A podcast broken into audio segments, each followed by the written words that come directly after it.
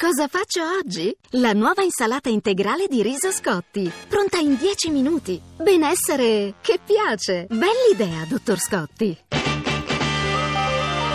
RAI GR1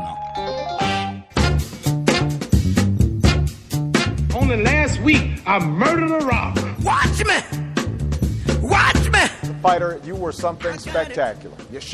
Come pugile sei stato straordinario, hai scosso il mondo e per questo il mondo adesso è migliore. Siamo tutti migliori.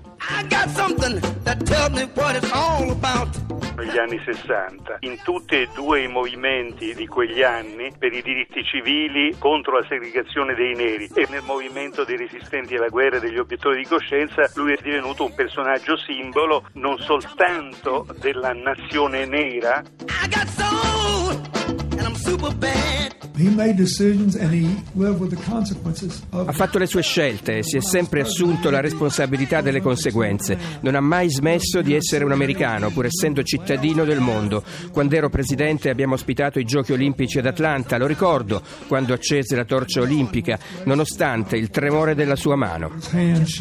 Quel gesto per me rappresenta la massima espressione del coraggio dell'uomo. Tucidide diceva che i più coraggiosi sono coloro che hanno un'ampia visione di ciò che li aspetta, sia nella gloria che nel pericolo. E lui con quel gesto ha dimostrato veramente che cos'è il coraggio.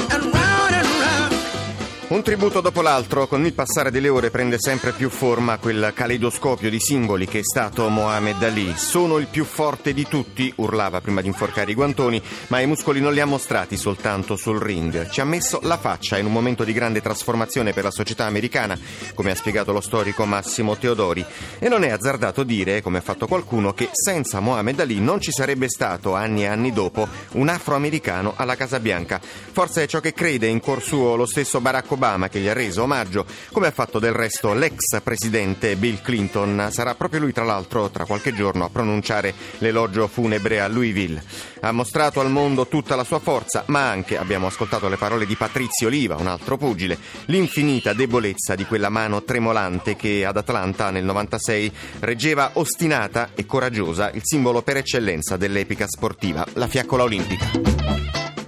Le altre notizie, Italia al voto, seggi aperti da circa un'ora, chiuderanno alle 23, 13 milioni di cittadini chiamati alle urne, incognita, astensione, economia, gli interventi di Padoan e Visco su crescita, sviluppo e banche e ancora il nuovo giro di vite di Papa Francesco contro la pedofilia. Oggi poi ricorre la giornata mondiale dell'ambiente, migliaia le specie animali a rischio a causa di bracconaggio e traffici illegali. Vi racconteremo anche di una singolare squadra che parteciperà ai Giochi Olimpici di Rio, sarà composta solo da rifugiati. Poi lo sport con il motomondiale. Thank you.